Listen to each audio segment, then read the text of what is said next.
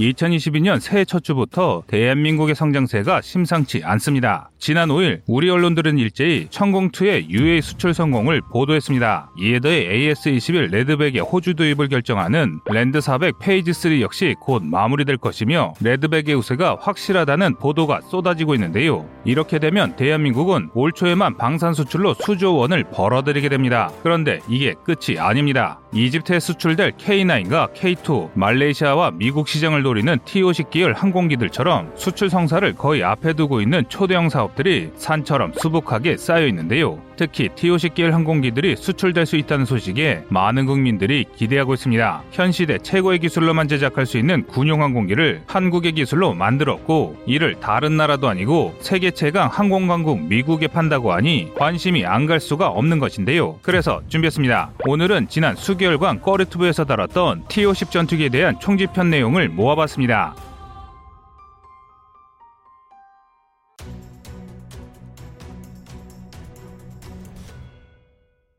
지금 대한민국의 국산 전투기가 전 세계에 큰 파란을 일으켜 우리 주변국들의 관심이 집중되고 있습니다. 국산 경공격기 FA-50이 슬로바키아의 수출 계약이 성사되기 직전이며 이라크에서는 후속 지원 계약을 연장하고 싶다는 의사를 밝혔습니다. 그런데 이 사업 규모가 어마어마합니다. 두 사업의 규모만 합쳐도 1조 원에 육박합니다. 또 이게 다가 아닙니다. 미공군이 가상적기 사업의 대상자로 보잉의 T7 레드호크 대신 한국의 T50 골든 이글을 선택한다는 사실까지 밝혀져 세계 군 관계자들이 한국의 방산 무기에 초집중하고 있습니다. 자국에서도 갑질하는 보잉에게 질린 미공군이 또 다른 미국 회사인 록히드 마틴을 이번 사업에 참가시키겠다고 세계 군사 전문 매체들이 대서특필하며 앞다퉈 전하고 있습니다. 즉 록히드 마틴이 미 공군의 차기 훈련 사업에 참여한다는 것은 이미 여러 차례 수출로 성능이 증명된 한국의 T-50이 후보군에 오른 것이라 할 수 있습니다. 실제로 미공군이 ATT 사업에서 제시한 조건들을 따져보면 T7보다 T50에 유리한 항목들이 여러 눈에 띕니다. 적게는 100여 대에서 많게는 400대까지 도입할 수 있는 이 사업에 만약 T50이 채택된다면 또 다른 사업인 미 해군 전술인문기 사업 역시 한국의 T50이 될 확률이 크게 늘어납니다. 한마디로 우리 전투기가 세계 표준이나 마찬가지인 미국의 표준 훈련기가 된다는 것입니다. 이에 따라 지금도 잘 팔리는 T-50계열 항공기의 판매가 더욱 촉진될 것이라는 전망이 일각에서 제기되고 있는데요. 그래서 준비했습니다. 오늘은 대박 행진을 이어가고 있는 한국의 FA-50에 대해 알아보겠습니다. 지난 11월 3일 방위사업청이 체코, 슬로바키아, 폴란드, 헝가리 4개국으로 구성된 비세그라드 그룹 V4와 방산협력 증진에 협의했습니다. 그리고 해당 협의 결과로 FA50 개발업체 KAI와 슬로바키아 국영방산업체 에로티엔사 간의 FA50 도입에 관한 업무 협약이 체결됐습니다. 슬로바키아의 노후 고등 훈련기 L-39를 한국산 경공격기 FA50으로 대체한다는 게 핵심 내용인데요. 총 사업 규모는 10대로 금액은 5억 달러에 달할 전망입니다. 이번에 슬로바키아에 FA50이 수출되면 국산 항공기가 유럽연합 EU에 수출된 첫 사례가 되는데요. 그런데 그 의미가 남다릅니다. 세계대전에도 무기를 납품했던 전통 있는 방산업체들이 질변 유럽에 한국이 첫 발을 내딛는 것인데 이는 우리 방산 역사에 길이 남을 쾌거가 됩니다. 그렇다면 슬로바키아는 왜 유럽의 무수한 방산 업체들을 두고 한국의 FA50을 사려고 하는 것일까요? 이유는 간단합니다.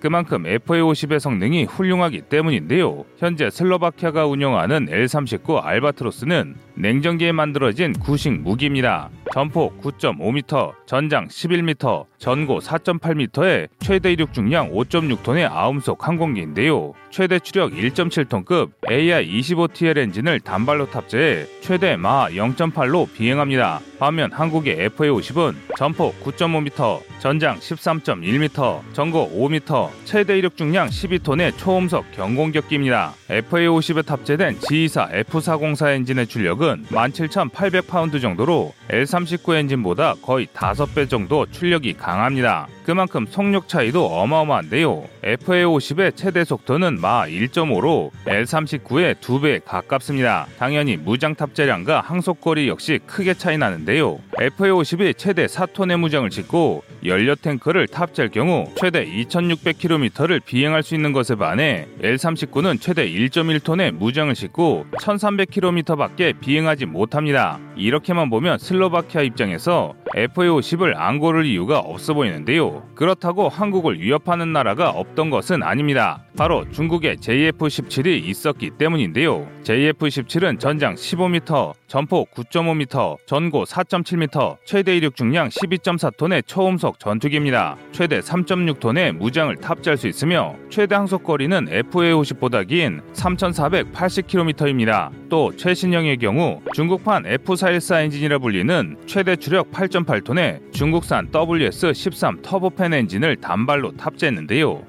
추력이 강한 만큼 F404 엔진을 탑재한 FA50보다 빠릅니다. 최대 마하 1.8로 기동이 가능한데요. 게다가 자국산 KLJ7 AESA 레이더를 탑재해 탐지 능력도 우수합니다. 그러면서 가격은 훨씬 저렴한데요. 가격은 FA50의 70% 수준이라는 게 업계 관계자들의 이야기입니다. 현재 파키스탄이 49대 JF-17 블록1과 62대의 JF-17 블록2를 운영 중이고 나이지리아, 미얀마에 판매되는 등 4.5세대 이상의 고성능 전투기가 필요 없는 개발도상국들의 차세대 전투기로 각광받고 있습니다. 이처럼 중국은 값싼 장점을 살려 비슷한 시장을 노리는 FA50의 최대 경쟁자라고 볼 수 있습니다. 그러나 슬로바키아는 JF-17이 아니라 대한민국의 FA-50을 선택했습니다. 중국의 막무가내식 외교에 질린 슬로바키아가 중국 전투기의 뻥스펙을 제대로 간파해 도입하기를 거부했기 때문입니다. 지난 2016년 11월 중국의 리커창 총리는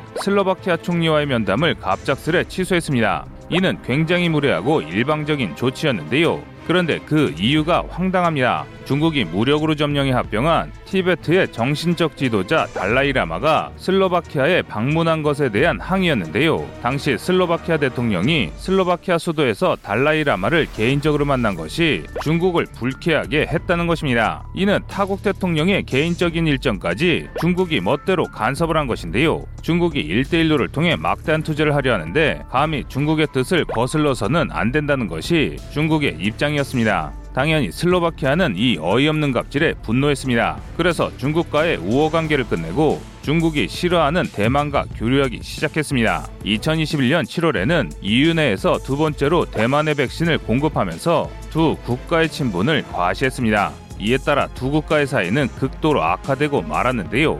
그래서 슬로바키아는 신뢰할 수 없는 중국산 무기는 거들떠보지 않기로 결심하고 믿을 수 있는 한국의 FA50을 구매하기로 결심한 것입니다. 그런데 슬로바키아가 FA50을 구매한 이유가 단지 중국이 싫어서만은 아닙니다. FA50을 구입했던 여러 국가들이 FA50의 성능에 만족하고 있고 미공군도 진지하게 FA-50의 구입을 고려하는 모습을 보고 한국산 무기의 미래를 본 것입니다. 과거 FA-50은 필리핀과 이라크 역시 수입한 바가 있습니다. 그중 이라크가 최근 한국과 3억 6천만 달러 규모의 후속 운영 지원 계약을 맺었는데요. 지난 11월 7일 한국은 이라크의 FA-50 이라크 수출판인 T-50 IQ의 정비와 군수 지원 그리고 군수품 관리 프로그램 제공과 신규 조종사 및 정비사 육성을 위한 교육 훈련을 지원하기로 합의했습니다. 3년 동안 이 모든 서비스를 제공하는 조건으로 우리 돈 약 4천억 상당인 3억 6천만 달러를 받기로 한 것입니다. 한국은 지난 2013년 12월 FA-50 사양으로 업그레이드된 T-50 IQ 24대를 수출했는데요.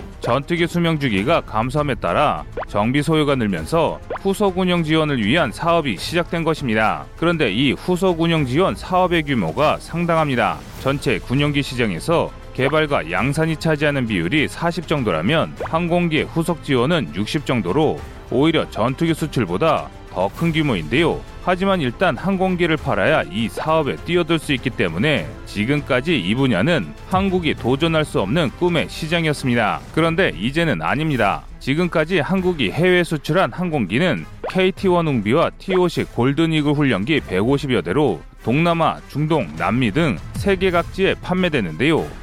이 항공기들의 후속 지원에 우리 기업들이 나서면서 우리 대한민국도 미국의 거대한 공사와 나란히 이 엄청난 시장에 첫 발을 디딜 수 있게 됐습니다. 그리고 한국은 이 시장에 뛰어들자마자 엄청난 호평을 받고 있는데요. 전투기 자체의 성능도 만족하지만 세심하고 철저한 한국인의 집요함으로 완벽한 서비스에 감동하는 국가들이 늘어나고 있기 때문인데요. 스스로 전투기를 만들 수 없어 보잉이나 록히드 같은 미국 기업들이나 러시아, 중국의 방산업체들의 오만한 태도에 갑질을 당하다가 한국의 차별화된 서비스를 겪으니 그들은 완전히 신세계를 겪는 기분이라는 것인데요. 올해 7월 태국과 인니가 각기 두 대와 여섯 대의 T-50 계열 전투기를 추가 구매한 것도 이런 서비스에 만족했기 때문입니다. 그래서 슬로바키아도 중국산이 좀 더 싸고 겉보기로는 스펙이 우수하지만 툭하면 갑질을 일삼는 중국의 전투기는 문제가 생겼을 때 제대로 수리받지도 못할 게 뻔하니 믿고 맡길 수 있는 한국을 택한 것입니다. 그런데 이런 한국의 행보에 미국도 관심 있게 보고 있습니다. 최근 미공군은 신형 전술훈련기 사업 ATT를 발표했습니다. 가상적기로 사용하거나 전술 임무에 투입할 수 있는 우수한 단발 훈련기의 도입을 추진한다고 밝혔는데요. 이에 미국 보잉사가 발칵 뒤집혔습니다. 자신들의 T7 레드호크로는 미공군이 요구하는 조건을 죽었다 깨나도 맞출 수 없기 때문입니다. 현재 보잉은 미공군에 호언장담했던 T7 레드호크 조기 개발에 실패한 상태입니다. 이로 인해 미공군은 노후화된 T-38을 퇴역시키지 못해 큰 손해를 보고 있습니다. 워낙 상황이 심각하다 보니 우리 군의 T-50을 임대하려는 고민도 했을 정도인데요. 이렇게 보잉의 사기에 속은 미공군이 분노해 발표한 것이 이번 ATT 사업입니다. 이 사업에 따르면 ATT에 참가할 기종은 기존에 개발된 기종과 달라야 하며 단좌형을 기본 조건으로 합니다. 동시에 전술입문 LIFT로 쓸 수 있으면서 유사시 최전선의 전술 폭격기로 사용이 가능한 고성능을 요구했습니다. 즉, 이 얘기는 복좌형조차 제대로 만들지 못하고 있는 보잉을 제외시키겠다는 것입니다. 현재 보잉은 재정 악화로 기술 투자에 굉장히 소극적입니다. 그래서 아직 제대로 개발도 못한 T7을 아무리 빨리 개발하더라도 이를 다시 단좌형으로 개조하는 데는 상당한 시간이 걸릴 수밖에 없습니다. 반면 T-50을 밀고 있는 한국과 록히드 마틴의 경우는 이야기가 조금 다릅니다. 이미 여러 나라에서 운영되면서 기체 신뢰성을 입증받았고 한국의 FA-50은 보잉의 T7과 달리 기본 형상은 복자형이나 단자형으로 충분히 운영할 수 있습니다. 즉 보잉과 그 시작점이 다르다는 것입니다. 뿐만 아니라 단자형으로 개량할 경우 후방 좌석을 추가 연료 탱크로 교체해 항속거리를 늘리는 게 가능한데요. 이렇게 개량할 경우 FA50은 미공군이 요구한 증가된 연료량, 발전된 레이더와 전자전체계, AIM-9 단거리 공대공 미사일을 탑재할 수 있는 최소한의 전투 능력을 모두 달성하게 됩니다. 현재 세계적으로 F-50에 맞설 만한 군용 훈련기를 제작한 기업은 보잉사를 제외하면 중국, 러시아 같은 미국의 적성국밖에 없습니다. 다시 말해 현재로선 미공군이 내건 조건을 달성할 수 있는 전술훈련기는 단자형으로 개조될 F-50이 유일한 상황입니다. 그래서 일각에서는 미공군이 보잉의 T-7을 버리고 T-50을 선택하겠다는 뜻을 ROC를 통해 우회적으로 내비쳤다고 군 전문가들은 분석합니다. 이번 미군의 ATT 사업으로 도입될 전술훈련기의 대수는 최소 100에서 400대가 될 것으로 보이는데요. 미공군은 2021년 11월 23일까지 ATT 사업에 대한 정보 요청서인 RFI를 마감한다고 밝혔습니다. 11월 23일까지 응답하지 못한다면 사업에 참가하지 못하는 것인데요. 현재로서는 T-50을 밀고 있는 KAI 록히드 마틴의 컨소시엄이 우세할 것이 확실합니다. 이제 남은 건 미공군의 현명한 선택입니다. 미국이 결국 보잉을 버리고 대한민국의 T-50을 택할 것이라는 충격 보도로 인해 세계 방산 시장이 시끄럽습니다. 바로 미공군의 고등훈련기 T-38 탈론이 또 추락하는 참사가 일어났기 때문인데요. 이 때문에 한국의 T-50 훈련기가 선정될 가능성이 더욱 높아졌습니다. 지난 11월 19일 T-38C 탈론이 또 추락했다며 미국의 언론 매체들이 대대적으로 보도했습니다. 텍사스 러플린 공군기지에서 출격한 지 얼마 되지 않아 노후화된 기체 결함으로 추락 사고가 일어난 것인데요. 미 47 훈련 비행단에 따르면 한 명이 목숨을 잃고 두 명이 큰 부상을 입었다고 전했습니다. 그런데 이번 사고는 이번이 처음이 아닙니다. T-38 훈련기의 추락 사고는 지난 20여 년간 연례 행사처럼 계속되고 있는 일인데요. 보통 1년에 한 번, 심하면 그 이상 추락하는 경우도 있을 정도입니다. 이 때문에 훈련생들이 탑승을 거부하는 일도 있을 정도인데요. 그래서 많은 미국인들이 세계 최고의 항공강국이라는 미국이 노후 훈련기도 교체하지 못하냐며 자국 정부와 군을 비판하고 있습니다. 현재 미국 여론이 미 공군을 강하게 비판하자 미군도 이제는 결단을 내리려는 모양새입니다. 바로 한국산 T-50 훈련기를 도입하기 위해 더 적극적으로 고민하고 있습니다. 또한 미 공군은 보잉이 약속한 시한을 지키지 않아 무고한 조종사가 목숨을 잃는 것에 엄청난 불만을 갖고 있습니다. 보잉은 경영난 악화로 우수한 엔지니어들을 스스로 정리해고 하면서 절대 제때 맞춰 훈련기를 완성할 수 없을 것이라는 게 미 군사 전문가들의 의견인데요. 그래서 최근 미군은 가상적기, 전술입문, 유사시, 경공격기의 임무를 수행할 수 있는 고등 전술훈련기 사업 ATT를 추진 중입니다. 어떻게든 T7을 대체할 기종을 선정해 한시라도 빨리 노후화된 T-38로 발생하는 문제들에서 벗어나고 싶어 합니다. 이에 따라 대한민국의 T-50 계열 항공기가 보잉의 T7을 누르고 ATT 사업의 우선 사업자로 선정될 것이라는 분석이 힘을 얻고 있습니다. 그러나 반대 의견도 만만치 않습니다. 미국 정부와 의회가 최근 파행 운영으로 심각한 위기를 맞은 보잉을 살리기 위해서라도 한 번은 밀어줄 것이라고 예상하기 때문입니다. 그러니 아무리 T-50의 성능이 뛰어나도 부질없는 도전을 하는 것은 무의미하다고 주장하고 있는데요. 그런데 현실이 그렇지 않습니다. 그래서 준비했습니다. 오늘은 수출 대박에 한 발 더 가까워진 T50 ATT 400대 수출 사업 소식에 대해 알아보겠습니다. 지난 11월 23일 미 공군이 공개했던 ATT 사업 정보 요청서에 대한 응답 제출 기한이 마감됐습니다. 구체적인 사업 참여자는 아직 공개되지 않았으나 보잉과 록히드 마틴 KAI의 컨소시엄 간의 치열한 대결 구도가 형성될 것이라는 것이 많은 전문가들의 의견입니다. 그래서 세계 여러 언론들도 훈련기 사업에서 채택된 T7이 이번에는 이는 배제될 것이라는 의견이 지배적이었습니다. 그러면서 이를 대체할 대체 기종으로 한국의 T-50을 이야기하고 있는데요. 그런데 유독 우리 대한민국에서만큼은 한국의 T-50이 선정될 리가 없다는 부정적인 의견이 상당합니다. 이유는 간단합니다. 미국의 차기 훈련기를 선정하는 TX 사업에서 패한 T-50이 큰 변수 없이는 또 패배하는 것이 당연하다는 것이죠.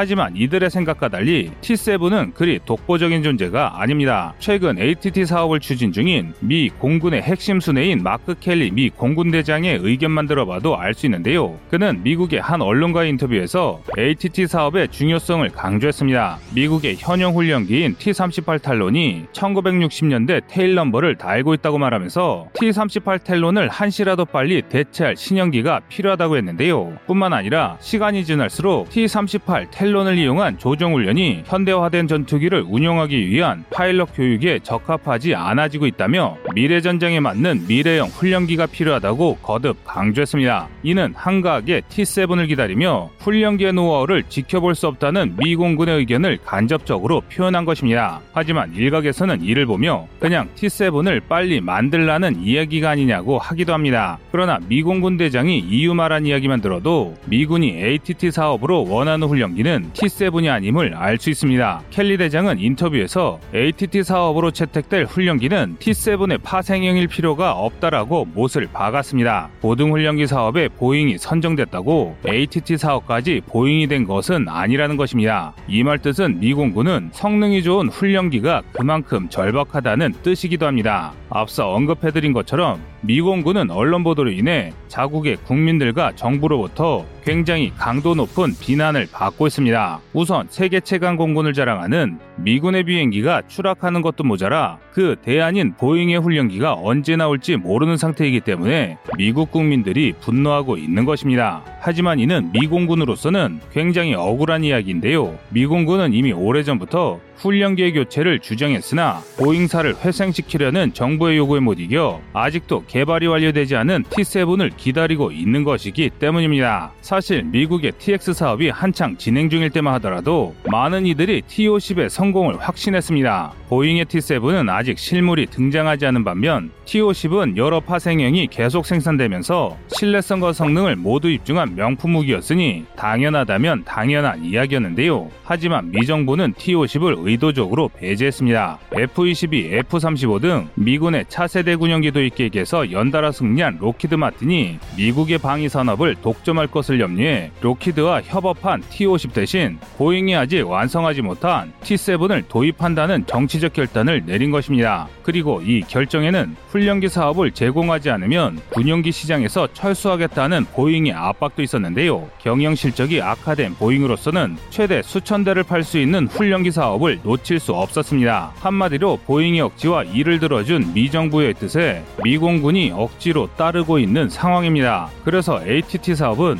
절대 보잉을 위한 또 다른 먹거리라 볼 수 없습니다. 이미 미공군의 고등훈련기 사업에서 억지로 보잉의 훈련기를 기다리다 피를 본 미공군이 또다시 보잉에게 이득을 주기 위해 새 사업을 꺼내왔을 리가 없다는 것이죠. 따라서 ATT 사업의 우선 협상자는 한시라도 빨리 최신 훈련기를 공급해 줄 수 있으면서 동시에 갑질 보잉의 T7의 도입 수량을 축소해도 상관없을 정도로 우수한 성능을 보장할 수 있는 록히드 마틴과 KAI의 T50이 될 가능성이 높은 것입니다. 이런 합리적인 판단에도 불구하고 국내 많은 이들이 이 의견에 반대하고 있습니다. 그 이유 중 하나가 미국이 어떤 나라인데 미군이 쓰는 훈련기를 한국산 훈련기로 사용하냐는 것입니다. 그런데 이런 생각은 우리 한국 사람들만 하고 있습니다. 실제로 미군에서는 한국의 T-50을 록히드 마틴의 훈련기로 인지하고 있습니다. 사실 기체 제작 시에도 록히드 마틴의 의견이 우선시되어 T-50이 개발됐습니다. 미국 내에서도 보잉의 기술력과 제품 품질에 대한 신뢰는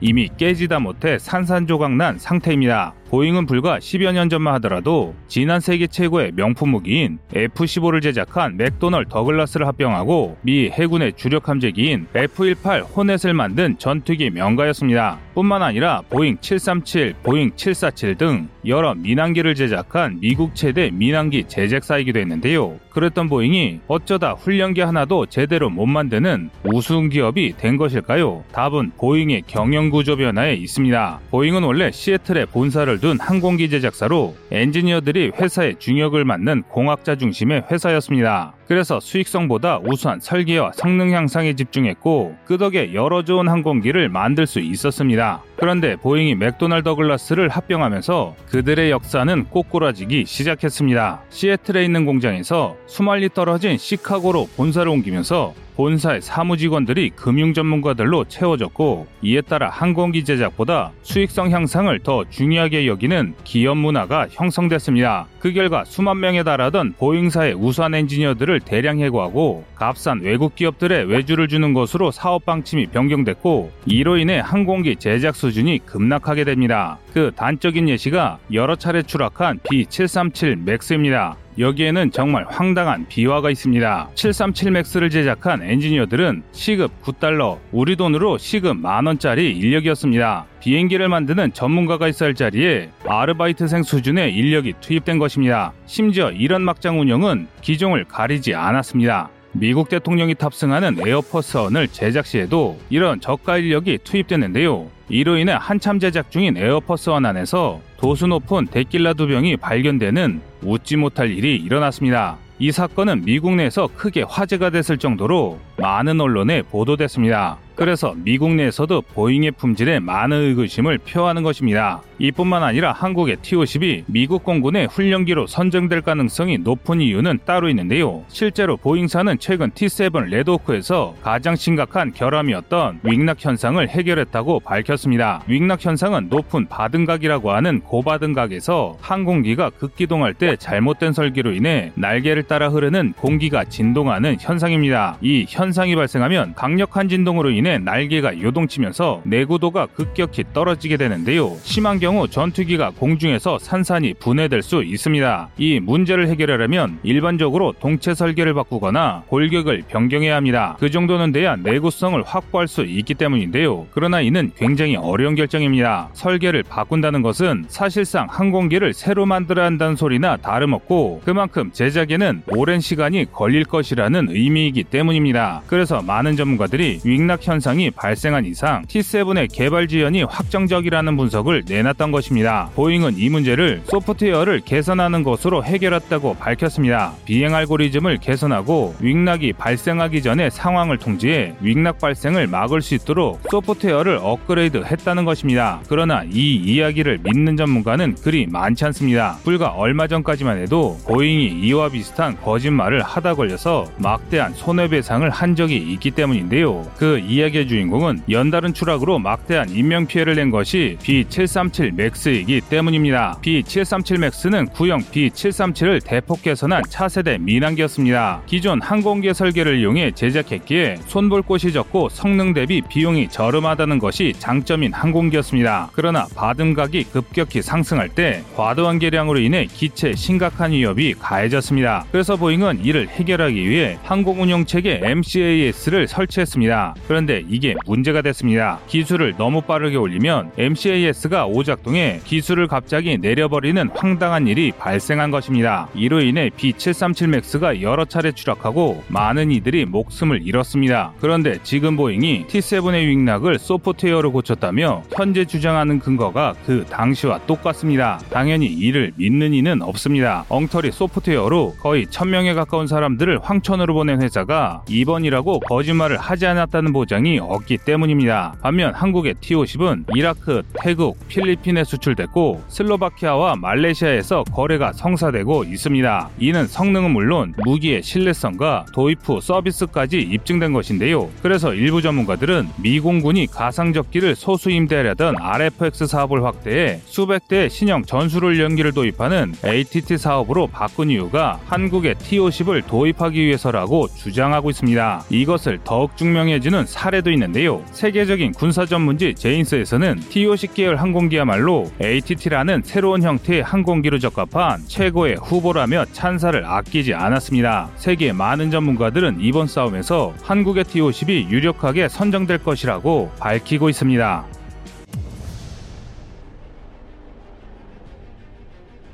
대한민국 최고의 수출 효자 전투기 T-50이 다시 한번 미국을 노린다는 소식에 세계적인 항공사 보잉이 기겁하고 있습니다. 만약 이 사업을 한국이 따낸다면 우리 한국의 공군 전투력이 지금보다 두 배 가까이 증강되는 효과가 발생하는데요. 한국 전투기가 수출되는데 한국 국방력이 강해진다고 하니 좀 의아하실 겁니다. 한국의 T-50 전투기 수출이 우리 국방력과 도대체 무슨 연관이 있는지 현실적인 이야기들이 차례차례 나오니까 끝까지 집중해서 봐주시기 바랍니다. 지난 12월 14일 록히드 마틴 KAI 컨소시엄은 T-50의 전술훈련기 사양인 TF-50을 미공군의 전술훈련기 도입 사업인 ATT에 제안했음을 밝혔습니다. 많은 전문가들이 이번에야말로 T-50이 미공군에 수출될 것이라 보고 있는데요. 개발 일정과 성능을 고려할 때 TF-50이야말로 ATT 사업에 가장 적합한 전투기라는 것입니다. 그러나 반론도 적지 않습니다. 반값 입찰에 사업 철수까지 들먹이며 사업을 따냈던 보잉이 가만히 있을 리 없다는 것인데요. 또 다른 일각에서는 한국은 그저 들러릴 뿐이라며 미국은 미국산 항공기만 구매한다고 주장하는데요. 과거 록히드 KAI 컨소시엄은 미공군의 고등훈련기 교체 사업인 TX 사업에 4세대 전투기 훈련용으로 개량된 T-50A를 제안했으나 보잉 사브 컨소시엄의 T-7A 레드호크에 고배를 마셨습니다. 절박한 보잉의 상황을 참작한 미의회가 미공군을 설득했기 때문인데요. 그런데 만약 이번에 보잉이 ATT 사업에서 패할 경우 보잉이 TX 사업에서 얻어낸 이득을 전부 날려야 합니다. 그냥 날리는 정도가 아니라 너무 손실이 커서 군용 항공기 분야에서 전면 철수할 정도인데요. 최근 코로나 사태로 민항기 수요가 급감해 파산 직전에 처한 보잉으로서는 이는 절대 받아들일 수 없는 일입니다.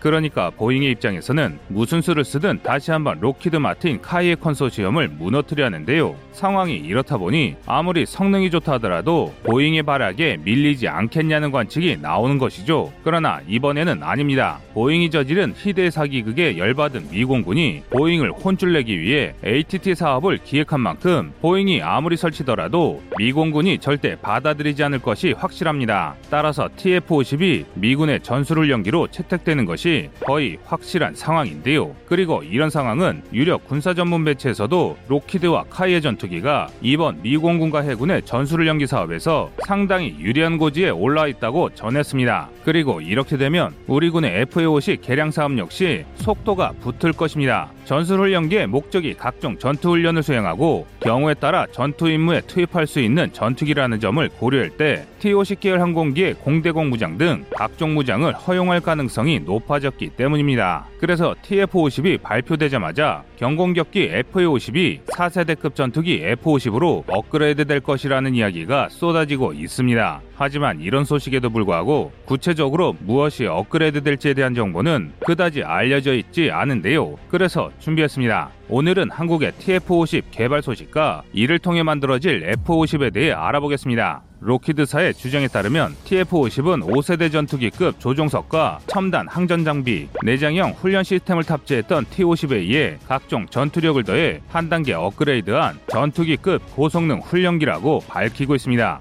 ATT에 선정된 훈련기가 유사시 전투 임무에 투입될 수 있어야 한다는 점을 고려해 우수한 레이더와 전자전 시스템, 발전된 데이터 링크 등을 개선해 경공격 전투기이자 전술훈련기로 사용할 수 있다고 주장했는데요. 그 자신감만큼이나 전술을 연기로 채택될 가능성이 아주 높은 상황입니다. 만약 이번에 TF-50이 미 공군의 전술을 연기로 채택된다면 TF-50은 T-50 계열 전투기의 완전판이라 할 만한 초고성능 전투기가 될 전망인데요. 공대 직무만 제한적으로 수행할 수 있던 FA-50과 달리 우수한 항전 장비와 공대공 무장을 탑재할 것이 확실하기 때문입니다. 그리고 이에 따라 이야기만 돌고 있던 FA-50 블록 20 사업 역시 빠르게 진행될 것으로 보이는데요. 미국 미국이 TF-50을 채택한다면 미국의 주력 장거리 공대공 미사일인 AIM-120 암나무 물론 AIM-260 등 각종 신형 미사일 역시 통합될 수 있으므로 블럭 20 사업의 최대 장애물이던 미국의 통합 거부 문제가 해결됩니다. 그리고 상황이 이렇게 흘러가면서 다른 나라의 수출 가능성 역시 크게 늘어나고 있는데요. 특히 거의 실패하리라 생각됐던 말레이시아에 수출될 가능성이 크게 올랐습니다.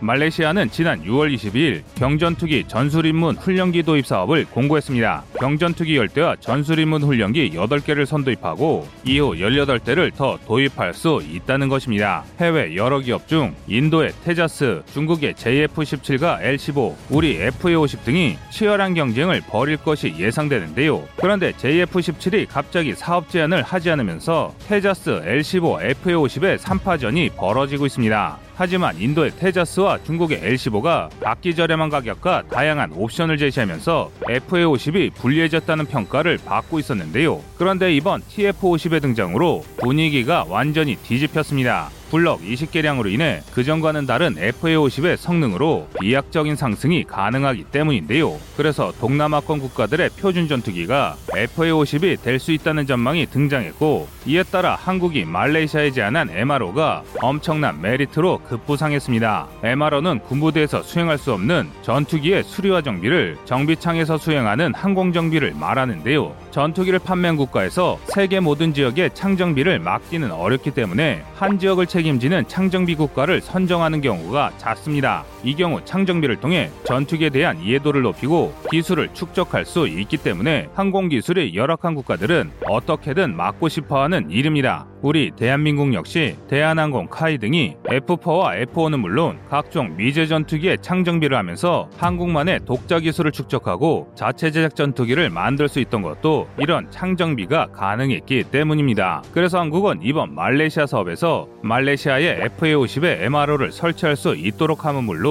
이번 TF50으로 조금 더 상세한 윤곽이 드러난 FA50 블록 20의 최종 조립 라인을 말레이시아에 두겠다고 선언했습니다. 이런 조건은 전투기 제조국이 가질 수 있는 최대 장점입니다. 즉 우리는 선뜻 제안할 수 있지만 말레이시아는 절대 거부하지 못할 아주 매력적인 제안이란 것이죠. KF-21 보라매 수준의 고성능 전투기를 만드는 우리 입장에서야 세일즈 포인트로 FA-50의 최종 조립 과정을 말레이시아에 맡길 수 있지만 말레이시아가 다른 국가들로부터 이 정도 지원을 받기는 쉽지 않습니다. 그러나 그럼에도 최근까지 말레이시아는 굉장히 미온적인 태도를 보였습니다. FA50이 많이 수출되리라는 보장이 없다고 본 것인데요. 현재까지 해외 판매된 T50의 총수량은 72대로 적은 물량은 아니지만 말레이시아가 창정비를 맡아 이득을 보기에는 턱없이 부족합니다. 적어도 수백 대가 세계적으로 판매되고 그중 상당수가 말레이시아가 위치한 동남아에 판매돼야 이득을 볼 수 있습니다. 그래서 얼마 전까지 말레이시아는 MRO라는 대박 조건에도 불구하고 다른 다른 전투기들과 FA-50을 저울질했습니다. 그러나 이제는 아닙니다. 최초 도입분만 100대 달하는 ATT 사업에서 록히드 KAI 컨소시엄의 TF-50이 선두주자로 급부상함에 따라 창정비할 T-50 계열의 절대치가 급증한 데다 뿐만 아니라 미공군이 한국에 TF-50을 선정하면 뒤이어 이어질 미 해군 훈련기 사업에도 한국이 굉장히 유리해집니다. 이 때문에 추가적인 개량이 가능해지는데요. FA-50 블럭 20도는 F-50의 존재가 사실상 확정되면서 동남아에 수출될 T-50 계열 항공기의 물량이 폭증할 것이 확실해졌습니다. 말레이시아 현지 언론에서도 이에 대한 반응이 아주 뜨거운 상황입니다. 이에 따라 FA-50의 수출 물량이 폭주할 수도 있다는 것이 여러 전문가들의 분석입니다. 그런데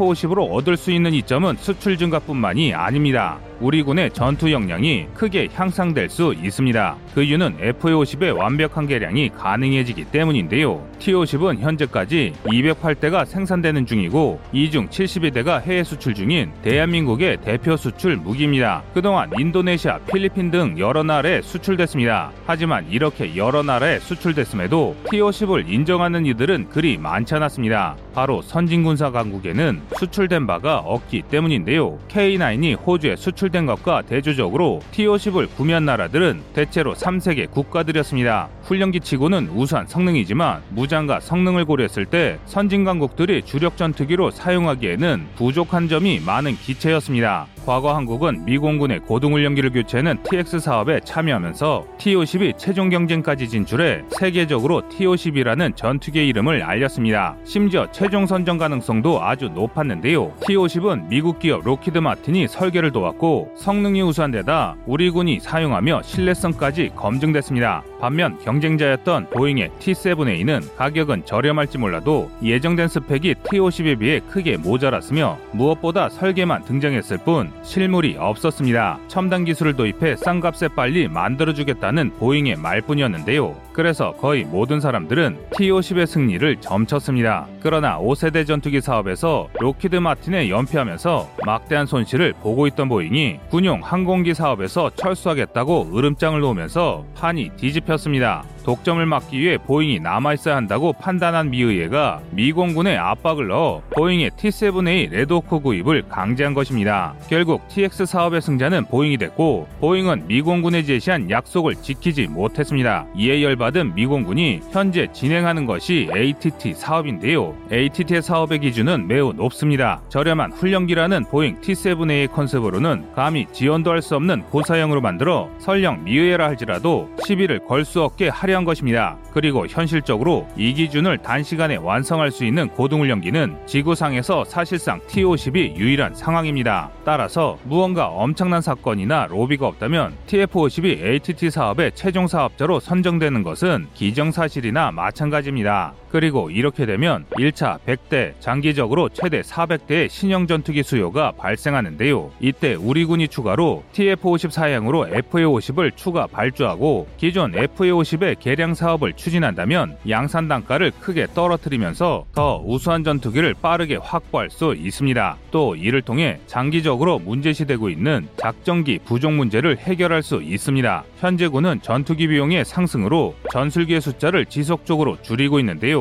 F4 팬텀과 F5가 아직도 군에 남아있는 이유가 바로 이 때문입니다. 우리 군의 계획에 따르면 KF-21이 충분히 양산될 때까지 F5가 우리 하늘을 지킬 수밖에 없는 상황입니다. 그런데 만약 미국이 TF-50을 생산하고 이에 따라 FA-50을 저렴한 가격에 추가 생산할 수 있게 된다면 KF-21 보라매의 양산을 기다리지 않더라도 FA-50으로 F5 계열 항공기를 대체할 수 있습니다. 뿐만 아니라 기존 FA-50이 개량되면 하늘, 땅, 바다까지 작전 영역을 넓힐 수 있는 진정한 멀티롤 전투기를 한국이 탄생시키게 되는 것입니다. 여러분의 생각은 어떠신가요? 시청자님의 의견을 댓글로 남겨주시기 바랍니다. 여러분의 좋은 의견이 좋은 영상을 만드는데 많은 힘이 됩니다. 이상 꺼리투브였습니다.